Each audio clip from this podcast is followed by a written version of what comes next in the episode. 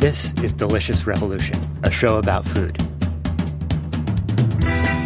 I think that when we're able to still be conscious of the different power differentials and yet come together on a shared commitment and goal via dialogue and via relationship building, I, I think it's actually one of the most powerful things to do as just an individual and as a citizen and as a researcher. Um, and it's also, I think, one of the most hopeful things to do. I think, you know, we we are committed to the work we do because we want to see change happen in the world, where we see injustices, we see all these things happening. Um, it's we're aware of the past and historical injustices that have created the present. Um, it would be a damn shame if we if we then retreat to our own shells and not try to find some way to communicate across these differences to affect change together and to build relationships and to build communities and to build coalitions. Um, but what I find that everybody wants to do is everybody does want to build community and relationship around these issues that they care about. And so I think keeping that front and center as well is the key to, to the work I think that we do. Delicious Revolution is a show about food, culture, and place, made by Devin Sampson and me, Chelsea Wills. We talk with people who work in and think about all aspects of the food movement, including farmers, chefs, artists, and activists. These people have a vision for a different food system. This first season of Delicious Revolution, we talk to friends who are deeply engaged with many aspects of food. These people have inspired us over many years with their thoughts and stories. You can subscribe to Delicious Revolution on iTunes or your favorite podcast app, and you can find us at deliciousrevolutionshow.com. Brian Dowd Uribe is a food systems researcher and an assistant professor at the University of San Francisco. We met in the environmental studies program at UC Santa Cruz, where we both received PhDs. There, Brian's research took place in Burkina Faso, and he looked closely at the introduction of genetically modified cotton and the impact on both the state and on farmers' lives, and also the impacts of liberalization on farmer livelihoods. At the same time, with a group of other PhD students at UC Santa Cruz, Brian co founded the New Roots Institute for the Study of Food Systems. He then worked as a postdoc at Columbia University's Earth Institute and uh, looking at community gardens in East Harlem, and then for three years at the University of Peace, a United Nations affiliated university in Costa Rica. He and his family recently returned to Northern California, where he grew up, for a tenure track position at the University of San Francisco.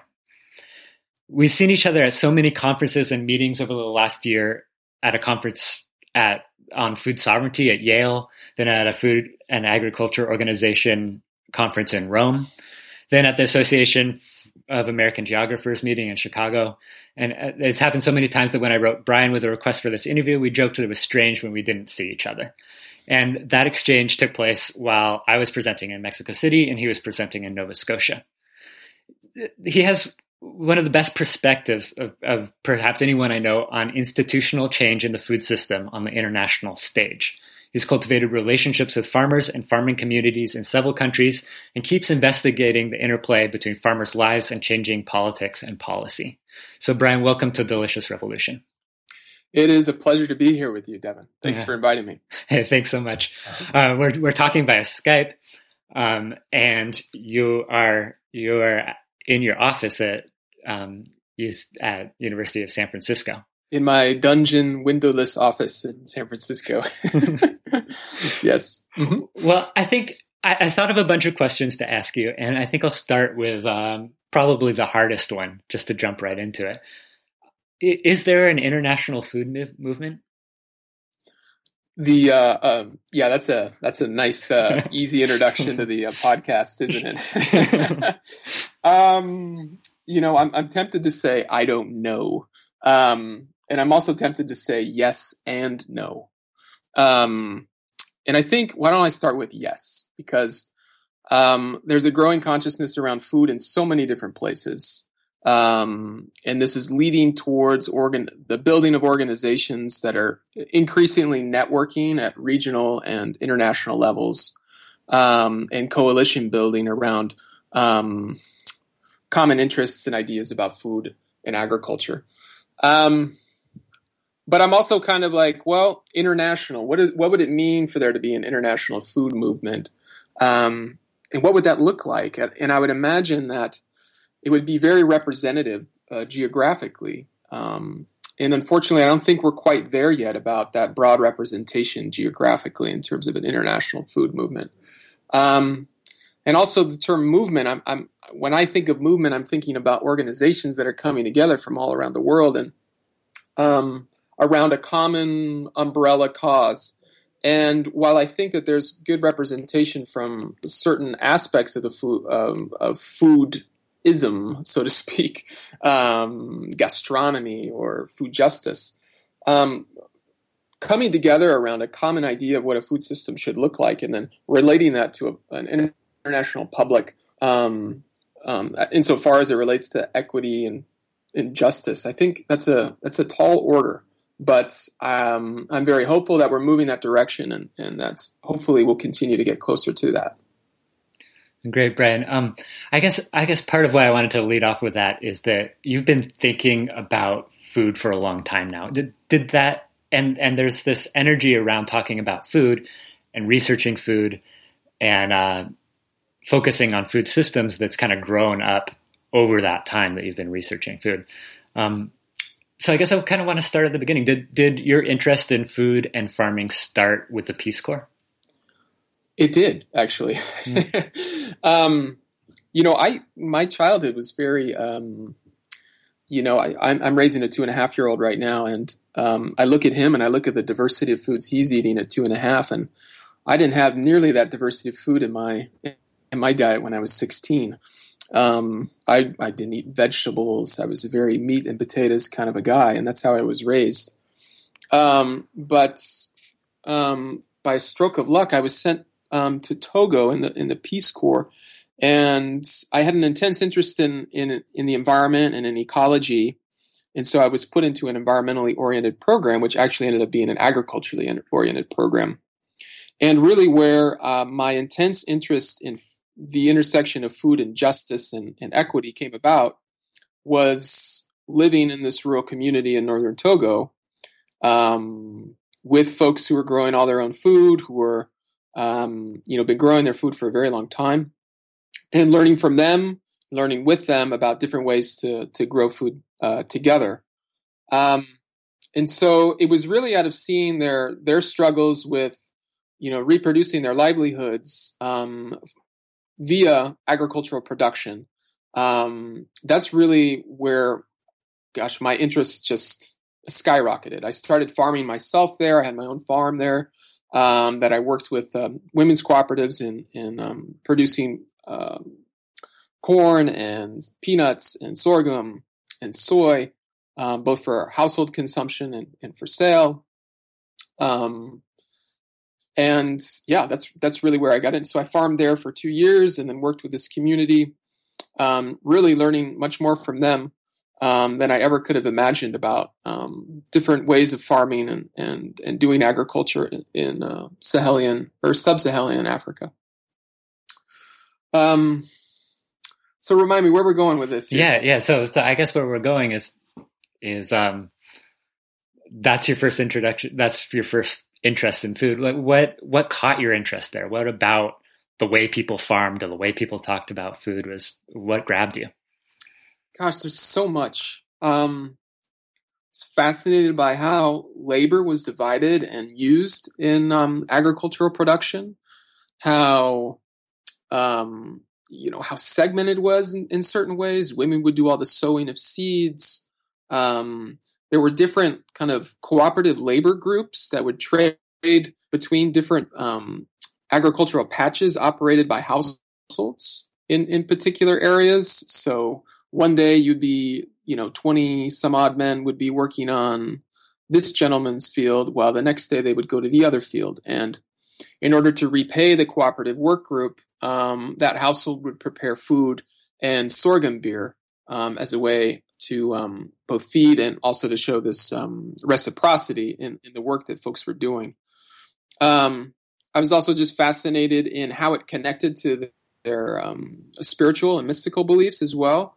Um, the moon cycles. This was an ethnic group, the Kabye, that where each moon cycle had a name, and the moon cycle corresponded to particular aspects of the agricultural calendar. So there was the weeding moon and the planting moon, and, and so forth. And sorghum beer was kind of their spiritual, um, like it's the thing that um, it was used in ceremonies and whatnot. And you would bury your your elders in fields that where you would end up growing your sorghum. And so you were literally you were drinking your ancestors. And so before you would have a a, um, a gourd full of sorghum beer, you would pour it out on the ground. And thanks to the ancestors in the ground and both the, the beer came from the seeds and you're also pouring it back into the soil where the ancestors lay. And so it was just wrapped up in these um, very interesting just ways of viewing life, households, family, ancestors that I found fascinating. Wow. And, and so at some point after two years of farming um, and drinking sorghum beer, you decide you decide that you you want to get a PhD.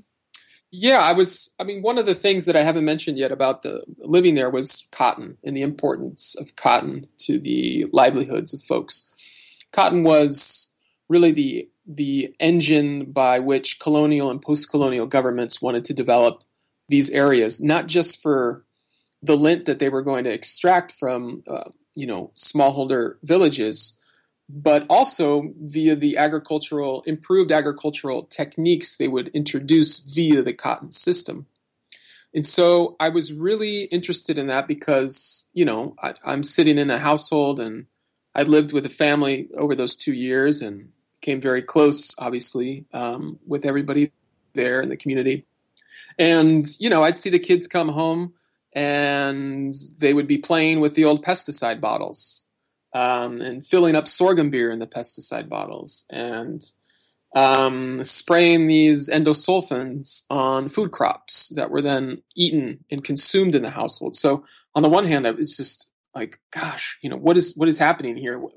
What are all of the ways that the introduction of cotton into these systems as a cash crop is just altering, you know, household dynamics, um, livelihood dynamics, food production, um, agricultural production techniques. And so I really wanted to learn more about that.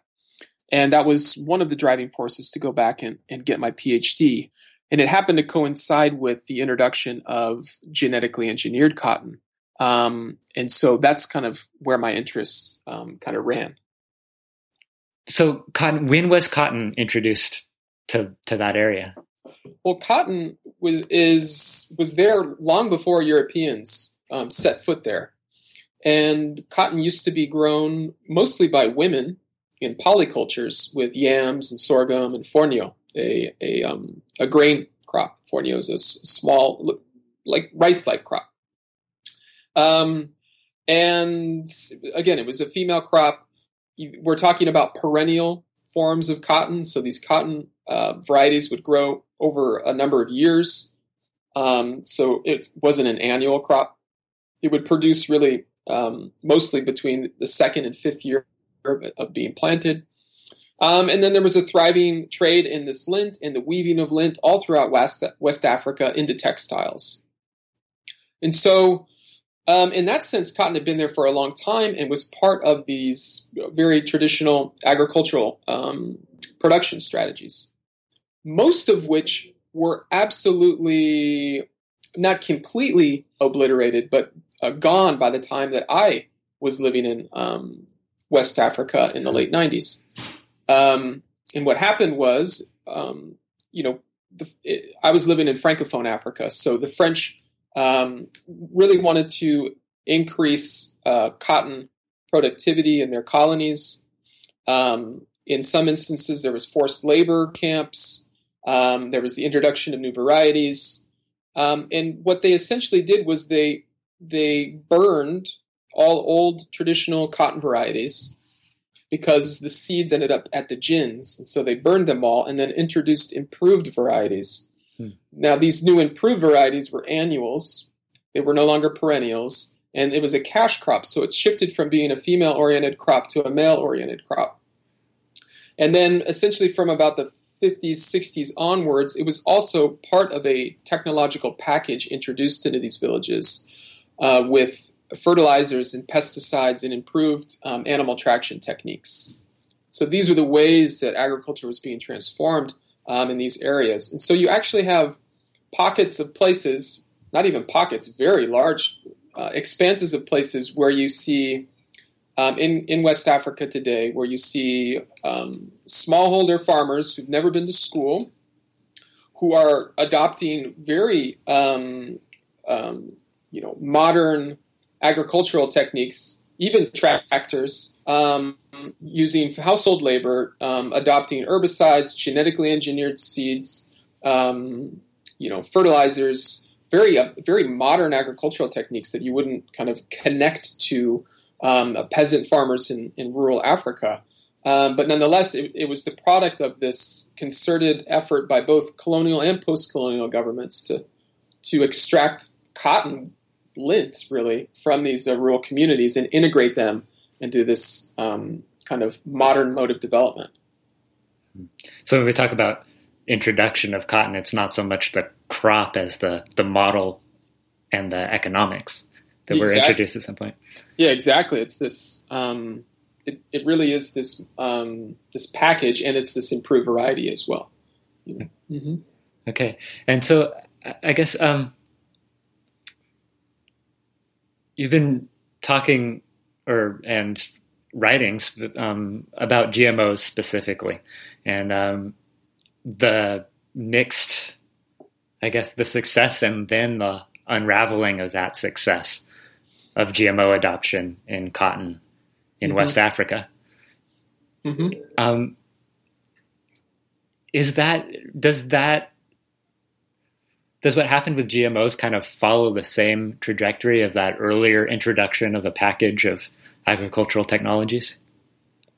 Uh, that's a good question. It's um, it's interesting because it's really hard to understand the introduction of um, genetically engineered cotton in West Africa without understanding the kind of historical trajectories of how agriculture and cotton production were produced over the last several decades in these areas. Um, and there's a really good reason for that. It's because it's really the institutional dynamics of the cotton industry that are driving both the introduction of this crop and now, which we're reporting in an article that will be published in January, um, the refusal of this crop. And so let me just add a couple particulars to this story here. Mm-hmm. Um, Burkina Faso, we're, we're speaking, when I'm speaking about genetically engineered cotton, I'm speaking about Burkina Faso. They're the largest adopter of genetically engineered um, cotton and crops in, in in Africa, in sub Saharan Africa. Um, Burkina Faso is dominated by smallholders. Um, they're not the first to adopt these crops. South Africa did much earlier, but they're predominantly used for large scale agribusiness commercial farmers. So that's where Burkina Faso is different. You don't have this large scale agribusiness, so that's why it's so, such an interesting case. Um, and when we're talking about genetically engineered cotton, we're talking about one form of genetically engineered cotton. We're talking about insect resistant cotton, otherwise known as BT cotton. So there's a, a fungus that has been spliced into this um, cotton that kills lots of um, caterpillar like pests. And so um, Monsanto, it's a Monsanto technology. And so um, Monsanto was, you know, kind of backpedaling a little bit after some of the problems that were going on in India at the time of BT cotton and its link, although it's not uh, the correct link, but it's linked to suicides in the popular press. Um, and also this issue with there's a very, very highly privatized seed industry in India. And so when they were looking at Africa and they're looking at places where this technology could be adopted, they were immediately drawn to the francophone West African um, cotton sectors. Why? Because they are vertically integrated and they're at, at least partially, but mostly state run. And so what this means is is that there's only one actor that they really need to deal with because there's only one seed source, there's only one set of actors. There's not a there's not like you know hundreds of different folks selling seeds on street corners. No, with cotton in Burkina Faso, there is one person giving you seeds, and that's the cotton company. And so in in this way, it was seen as this okay. This is this is going to be a lot easier for us to deal with because we only need to deal with you know one person. Um, and so this allowed for so once they had the buy-in of these elites um, at the upper level of in Burkina Faso, it was very easy then to kind of drive this introduction throughout. So um, farmers are given choice; you can choose between conventional and BT seed, but there's really only one shop where they can get that, and that's the cotton company. Mm-hmm. So that's the first thing to kind of understand is this vertically integrated, state-driven cotton company. And so what we found recently in our in our research is that with um, Matt Schnurr, who um, is at Dalhousie University in, in Nova Scotia, is that Burkina Faso, these the cotton, the the genetically engineered cotton, though it appears to be um, yielding more and increasing profits for most farmers, um, the cotton company doesn't like it. And the reason why the cotton company doesn't like it is because the quality of the lint is less in two ways. Both the fiber length is shorter, and the amount of lint they can extract from the uh, per cotton boll is less. And so, for those two reasons, the profits of the cotton company are actually going down. So the they can't sell their cotton for as high of a price on the international market, and they don't have as much lint to sell because they're not able to extract it in the ginning process of that lint. And so you see the cotton company turning on genetically engineered cotton, not necessarily the farmers. And so this is a kind of just a, a unique and interesting story that that is u- unique to the world in terms of um, GM crops because you've never seen these these kinds of, these types of dynamics play out in, in a particular place. So, so my thoughts reading that manuscript is that well, first of all, I didn't know that there were the very high quality con- cotton comes from West Africa, um, and and second that there's a the results of the genetic splice and um, and the intentional breeding of those crops weren't what scientists expected, and so that got me got me thinking about um, like like maybe that there's more complexity. I mean, you touch on this a little bit, but the complexity of gene expression, the complexity of landscapes where these crops are planted, and the complexity of change over time, and also the complexity of a of an international market for a commodity like cotton. Um, is a little bit beyond what we normally think of when we think of um, a clean slice, a splice of a gene into a crop.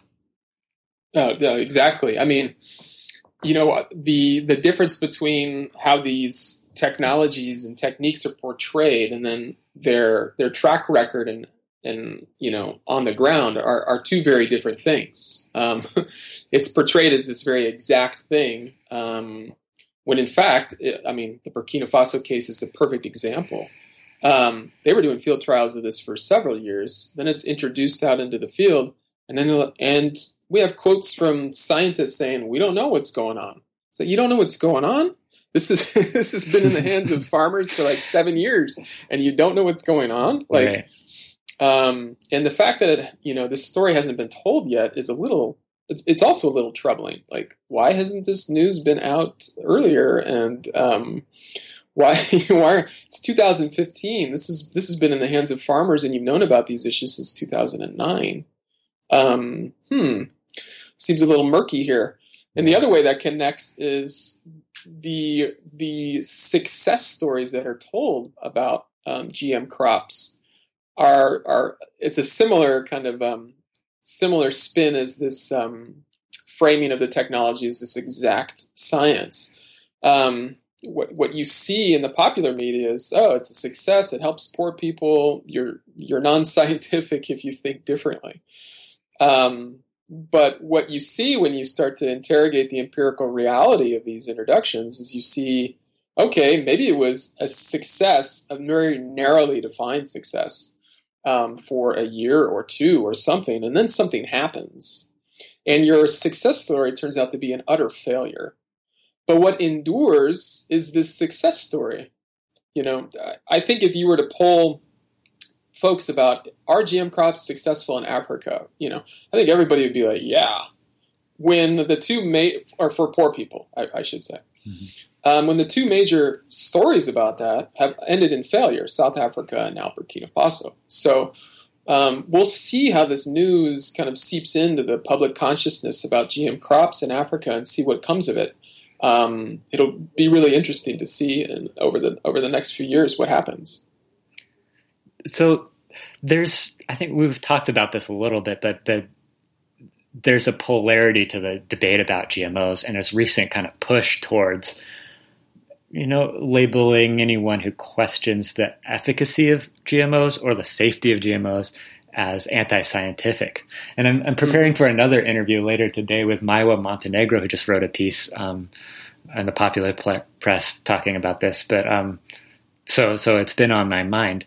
Um, mm-hmm where do you see?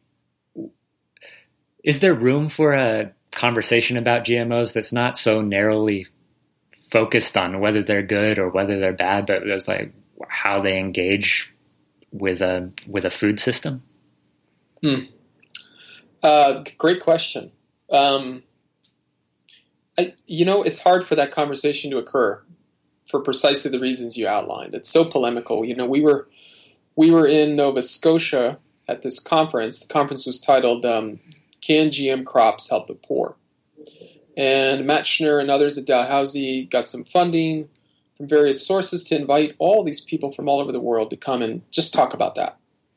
And it included, you know, a few people who were industry aligned, um, others who were supportive of GM crops, um, a lot of folks who weren't supportive of GM crops, then a lot of kind of critical social scientists who've done work on it. And it was really interesting because it was so hard um, to really engage in a conversation that went a particular direction together because we're all wrapped up in our own ways of what you know what are the main problems? What are the solutions that need to occur for those problems? And so uh, folks are just speaking different languages and they have different worldviews. And it's really it's difficult to um, to get beyond that to to just talk about the the question you raised. How are these how do these technologies interact in particular places? It seems like that if that question were asked more and talked about more, I think we'd have a much richer public debate about these technologies.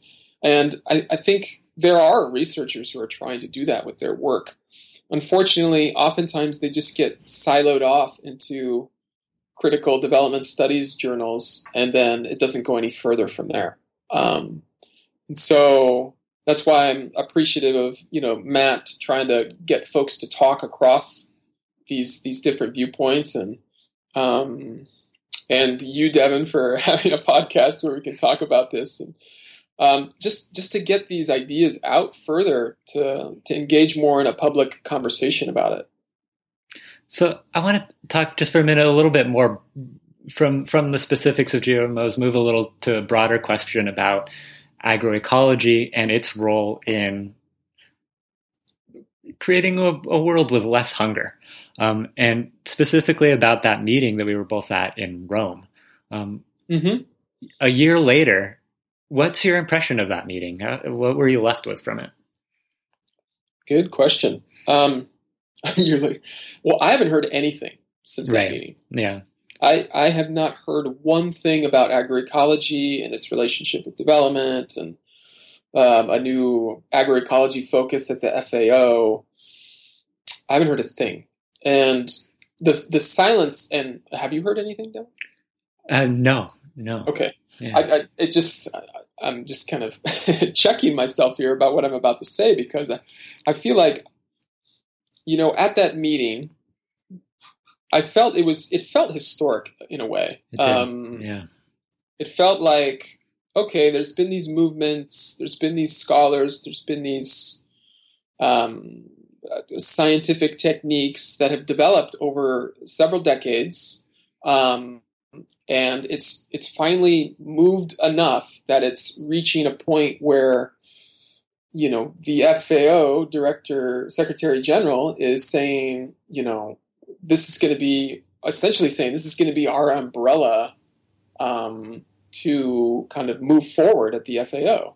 Um, and you know, moving from kind of a sustainable intensification paradigm to this agroecology paradigm, and there was certainly some disagreements on how to define agroecology and what fit in under that um, umbrella that were that were very apparent at the meeting, like things like GM crops. Is that agroecology?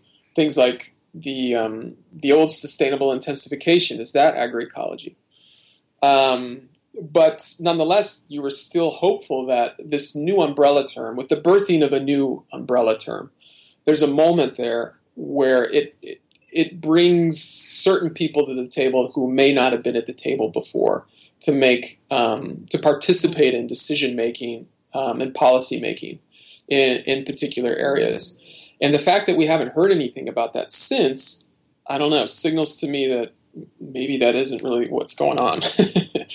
um, yeah. Well, when we were there, we, we um, it felt monumental because we because it's Rome, I think, on one hand, and we're across the street from the Colosseum. On the other hand, that building where the Food and Agricultural Organization is housed is huge and monolithic. And yes and you walk into the room and it's full of simultaneous translators and every flag in the United Nations, and it, it feels monumental. Um, we also heard a lot of rumors that that it was very controversial within the FAO to even host a meeting talking about agroecology. That um, mm-hmm. there was pushback on that. There were limits set on um, what people were supposed to talk about, if GMOs were even supposed to be brought up. Of course, they were, but I, the rumor was that the United States and um, a few other countries were leaning heavily on the organizers of the conference not to talk about GMOs uh, and not to talk about land reform, even though we did at the meeting. Right. Um, mm-hmm. But I, I guess. I, I guess I, I guess I'm interested in talking to you about this specifically because you've been in a lot of different parts of the world, and you all you keep your attention. You worked with farmers directly, but you also always keep your attention on policy and the way that engage with with global politics. Um, so, so does talking about agroecology in a forum like the FAO um, doesn't matter? Does it? Um, does the fact that we had a meeting about it there matter, or what does that signal for the for um, for change in, in policy? Yeah, yeah, good question. Um, it should matter. um, you know, it, it reminds me of the politics surrounding the I, the IS AAA. Am I saying that right? I always get it mixed up with the organization that supports GM crops. Okay, what um, is it? The oh, the IAASTD report the okay. International um, Agriculture Assessment for Agriculture and Science, Technology, and Development, uh-huh. which um, was published in 2008. Um, and it suffered, and it was supposed to be the statement about agriculture and how it relates to development, science, and technology. And the folks who were supporting this, including the FAO at the time, um, did went to great pains to get a broad coalition and um, broad representation of people from all over the world um, to participate in this report, um, including governments, U.S., everybody, Canada, industry, everything. Um, and what happened was the, the report ended up being published, um, and then months months later, even from the organizations who were supporting the creation of the report, like the World Bank and the FAO, it was as if the report never happened.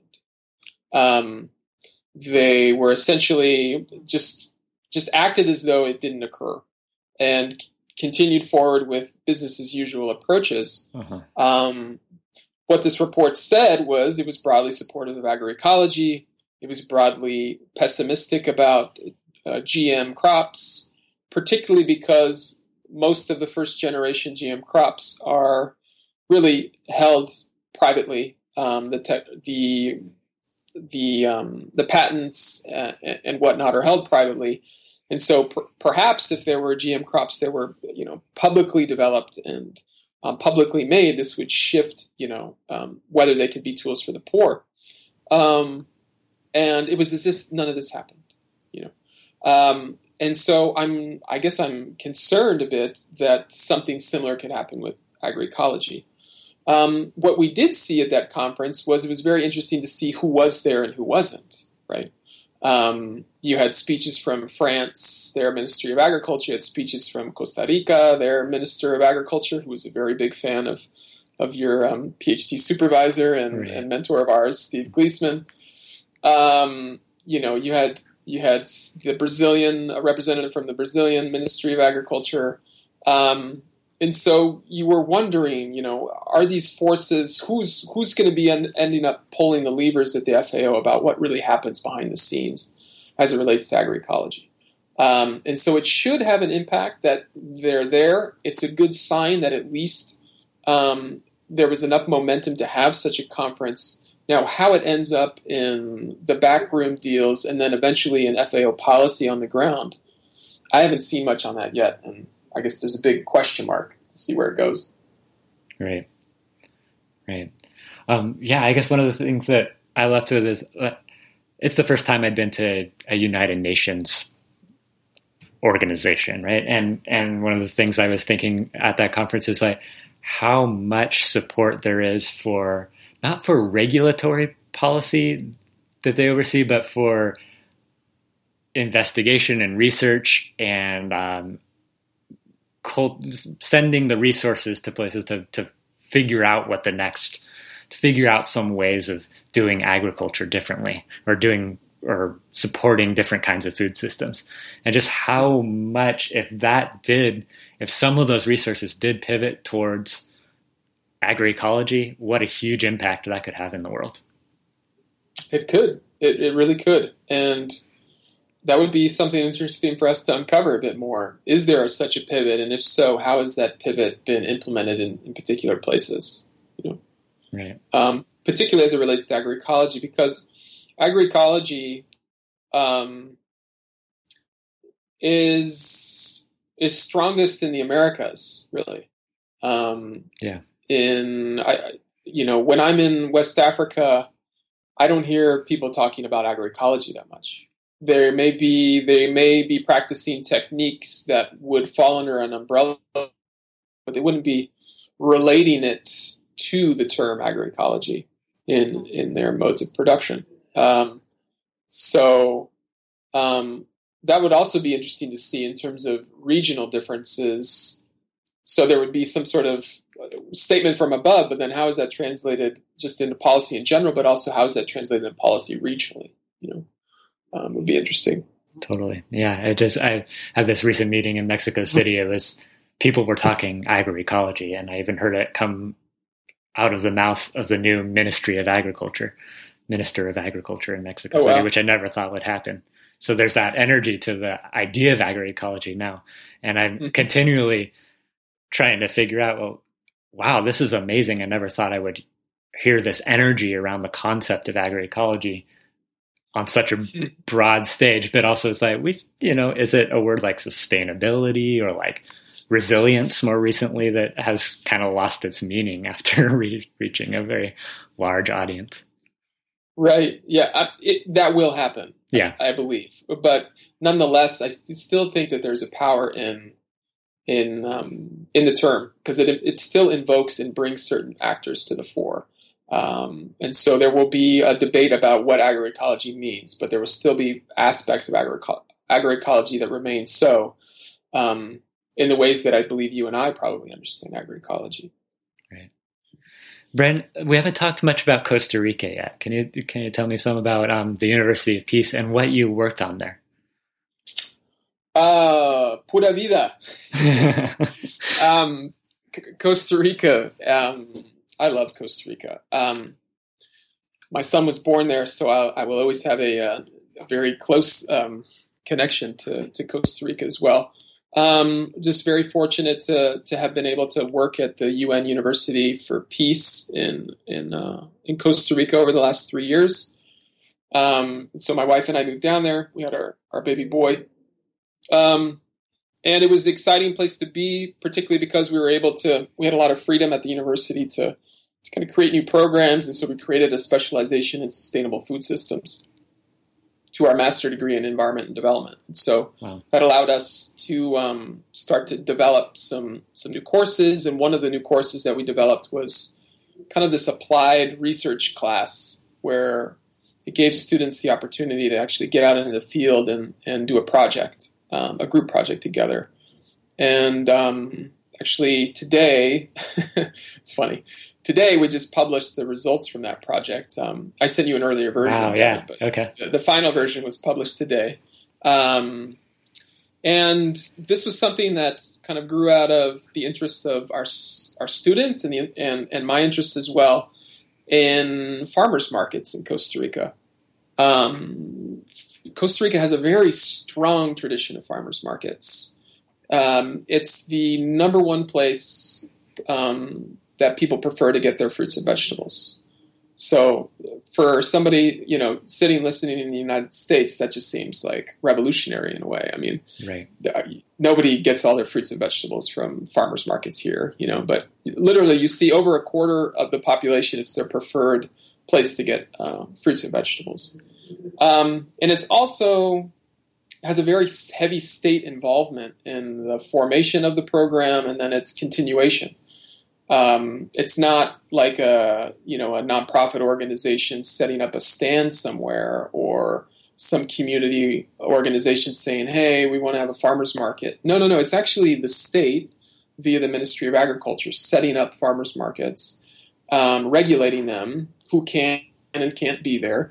Um, only farmers of a particular size can send um, a small size can um, sell their produce there so we were we were just in our initial kind of um, preliminary studies into it. We were fascinated by the stark differences in the organizational content of these farmers markets from the global north, and in kind of who are they they were servicing. I mean, um, an output of our research. I'm getting ahead of myself here a little bit, but um, an output of our research demonstrated that almost 50% of the folks we surveyed who were attending these farmers markets were below the Costa Rican poverty line.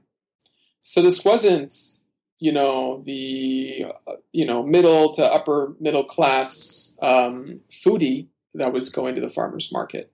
This was, you know, folks who were struggling to make ends meet were going to the farmers market.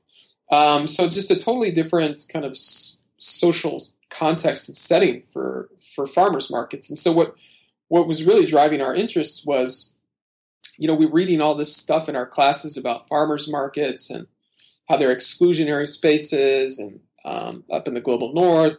Um, let's learn a bit more about what they're like here in Costa Rica and and why they're like that. Um, and so, so because of that, we kind of had this central question that we we wanted to answer, and that was: Can farmers markets can and to what extent do farmers markets in urban Costa Rica um, simultaneously address urban food security um, and rural farm security?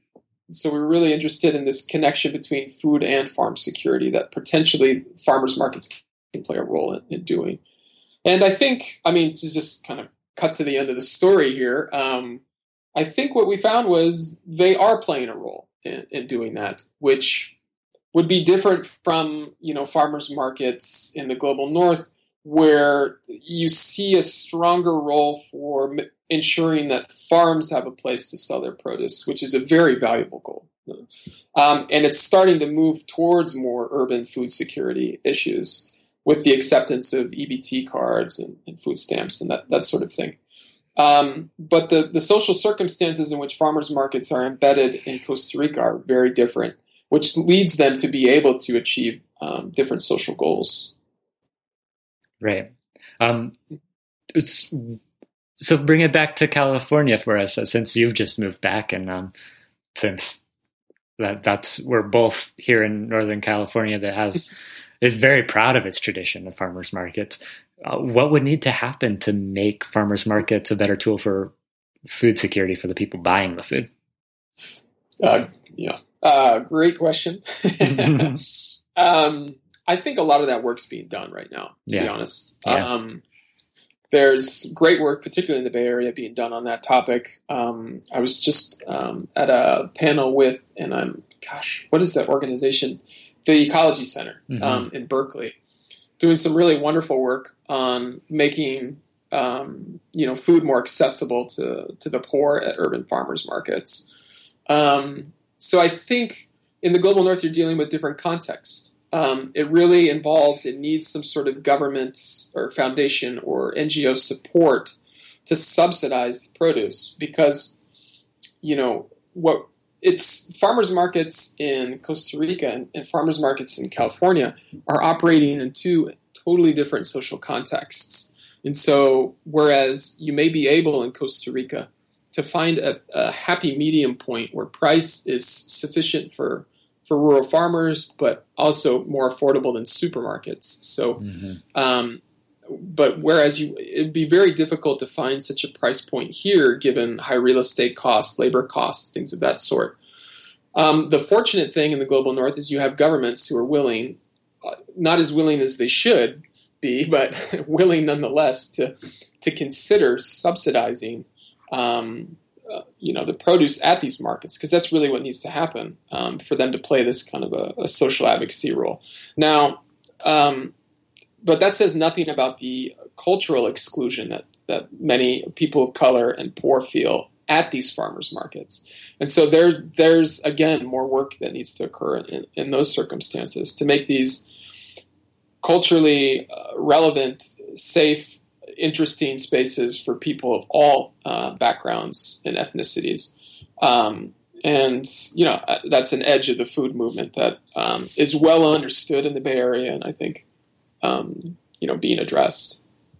Yeah, it's it's kind of what's happening as the food movement grows up. Is, how I've been thinking about it. That um, we yeah, we, a good way of thinking about it we we think about the food movement more in the context of power relations um, that are that are part of the bigger questions about about how things work.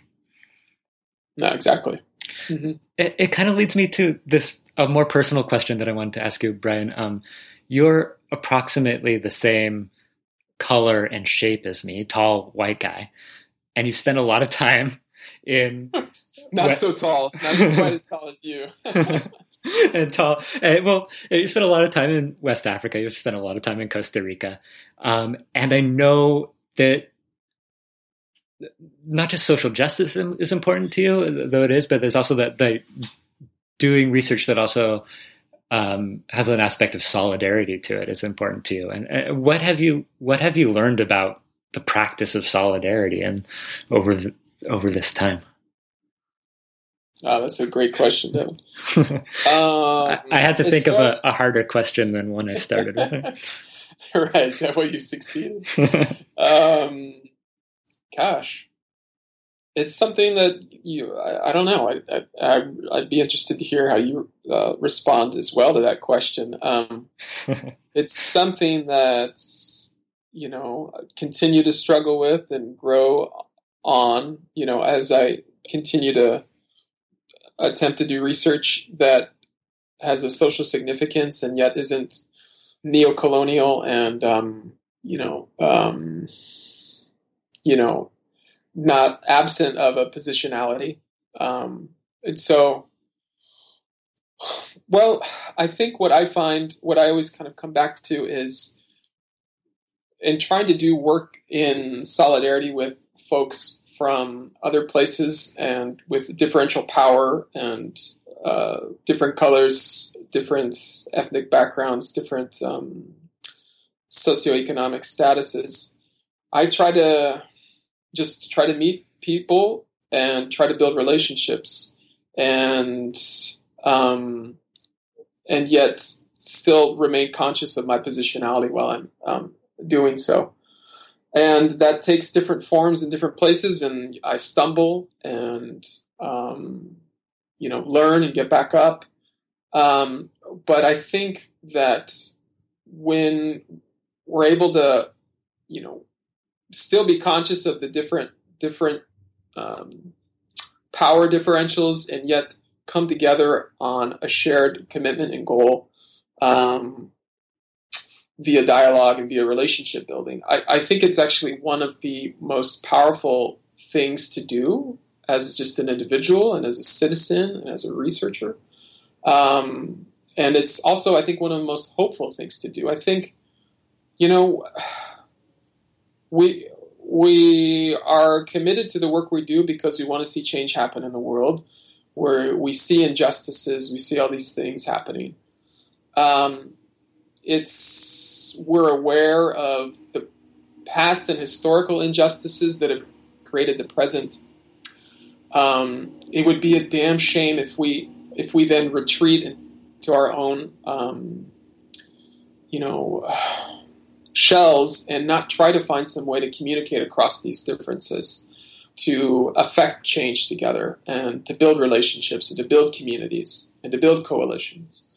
Um, and so I just, I think I was more naive about this when I started, when I was 19 and started organizing around affirmative action as an undergraduate and trying to uh, ensure that affirmative action was not dismantled at the University of California. And I think I was very, you know, kind of naive that we could just skip over all these power differentials, have a cross ethnic, you know, coalition that would would affect this change. Um, and I think, you know, being involved in those sorts of social movements as an activist helped me to see that, yeah, I am a white dude that grew up um, in West Sonoma County, and that confers a sense of privilege and a, and and whatnot. And I need to bring that understanding with me wherever I go, and I need to remember that.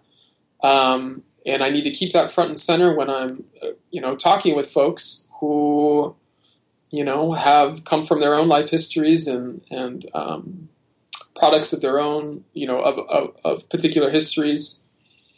Um, but what I find that everybody wants to do is everybody does want to build community and relationship around these issues that they care about. And so I think keeping that front and center as well is the key to, to the work I think that we do. Um, yeah, Brian, I, I, I think I've had a really similar experience where it's like, um, I think it, the idea of difference in power and privilege can seem so daunting at times, but and, and, it is, it is. There are huge differences, but the practice and maybe the praxis of building coalitions and doing work together, um, they're those are the stronger experiences for me.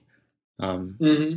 That that um, yeah, I think that I think that as we interact with real people on real movement building, and we do that in a way that's reflexive to the differences in power, um, amazing things keep happening. Amazing moments of solidarity keep happening as a way as and at the same time as plenty of moments of stumbling. Mm-hmm. I think that's really well said. I think you said it much better than I did, Devin. it's true. I mean, the, the, those moments where, I mean, when you're actively involved in building these relationships, I feel like, you know, people are interested in doing it. They're you know we're, we want to make change, and so there's this there's this passion and drive to to to build coalition, to cut across communities, to to affect the change that we want to do in the world, and so um, it's very um, life affirming. I think. Yeah, I agree, and, and we've got to do it. There's no there's no one kind of person that can make the changes that we want to see in the world. It has to be a coalition of people. Uh, very, very much so agreed with that. so, do you have a more difficult question? no, no, that's that's all I got. That's all I got. Oh. Um, I I want to say, well, you're just you're back here in the United States. You're teaching um, now in San Francisco. Um, yeah. You're teaching new kinds of classes. What do you? What are some of the things that you hope um, your students learn from you specifically? Yeah. I mean, beyond not not just to understand Gramsci or whatever, but, but like what Right. you know, what what do people what do you say? It's the first day of class. What is it that and you're looking out over your, your class? What do you hope that the students learn from you? Hmm. Hmm. Yeah, I think you outdid yourself. this is a good one. This is really making me think. Um, well, maybe I'll start by saying it's so much fun to have worked at UPeace and then also to, to work here because, you know, the classroom that you're dealing with is is so diverse, so many different perspectives. Um, UPeace, there was 50 countries, uh, but only 200 students. So you can just imagine the kind of diversity in the classroom. And then USF is, I think it was just rated the seventh most diverse uh, campus in the United States. And so it's um, lots of international students, all, all different ethnic backgrounds, um, socioeconomic statuses in the room at the same time. And I feel like that leads to a very vibrant discussion. So on the one hand, I just want I want folks in the room to have a feel a safe space to engage.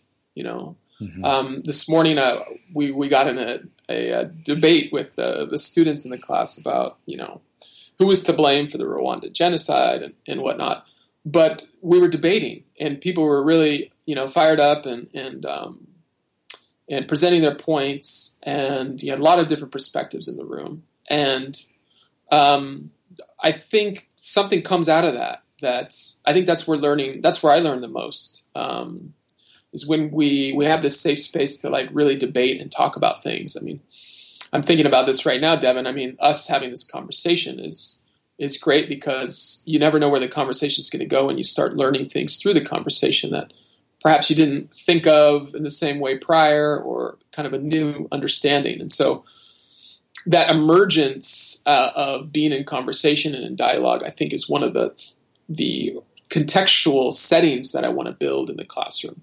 Think. Um, so, and then in terms of on a related point, I think I want folks, I think, to leave the class um, feeling confident that they can engage in public debate about issues that they're really concerned over. And so, so for me, it's about helping to locate and map out the different ways of thinking about a particular issue and then hoping that students can gain the analytical refinement of their arguments to kind of engage um, people critically on the issues that they care about. So if it's GM crops in Africa, you know, wh- who would tell you that they are good for the poor, and how would you respond to that person? You know, not in a flippant, non-empirical way, but in like a, a grounded, empirical, analytical fashion. Um, and I think by creating a space for the for the kind of creation of engaged citizens on topics that they care about, I think that's probably what I most want to participate in the development of in the classroom. Awesome. Thank you, Brian. And that, that feels like a full circle and a good place to leave it, even though I have a million more things I want to ask you about. uh, I'll keep thinking of questions. Uh, I'm sure you come up with better ones too. uh, but but thanks so much. Um, for now, it, how can people follow along with um, work that you're doing or, or, keep up with you? Well, um, I just joined Twitter. All right, um, and I love it. Um, and so you know, it's at b Dowd on Twitter would be one way to follow, and I. I don't. I'm not one of those tweeters that tweets lots of stuff, you know. Right. So don't expect too much stuff, but certainly expect the stuff that I find really important to come out on on on Twitter. And then um, I think that would probably be the best way. And always email me. Um, I love engaging with folks and and talking more about these issues and seeing how to work together um, around shared issues. So um, that would be another way. Great, thanks, Brian. And then we will have, um, as always, that Twitter handle and um, and links to some of Brian's recent work uh, on the website, deliciousrevolutionshow.com. Brian, thanks so much. It's been such a pleasure.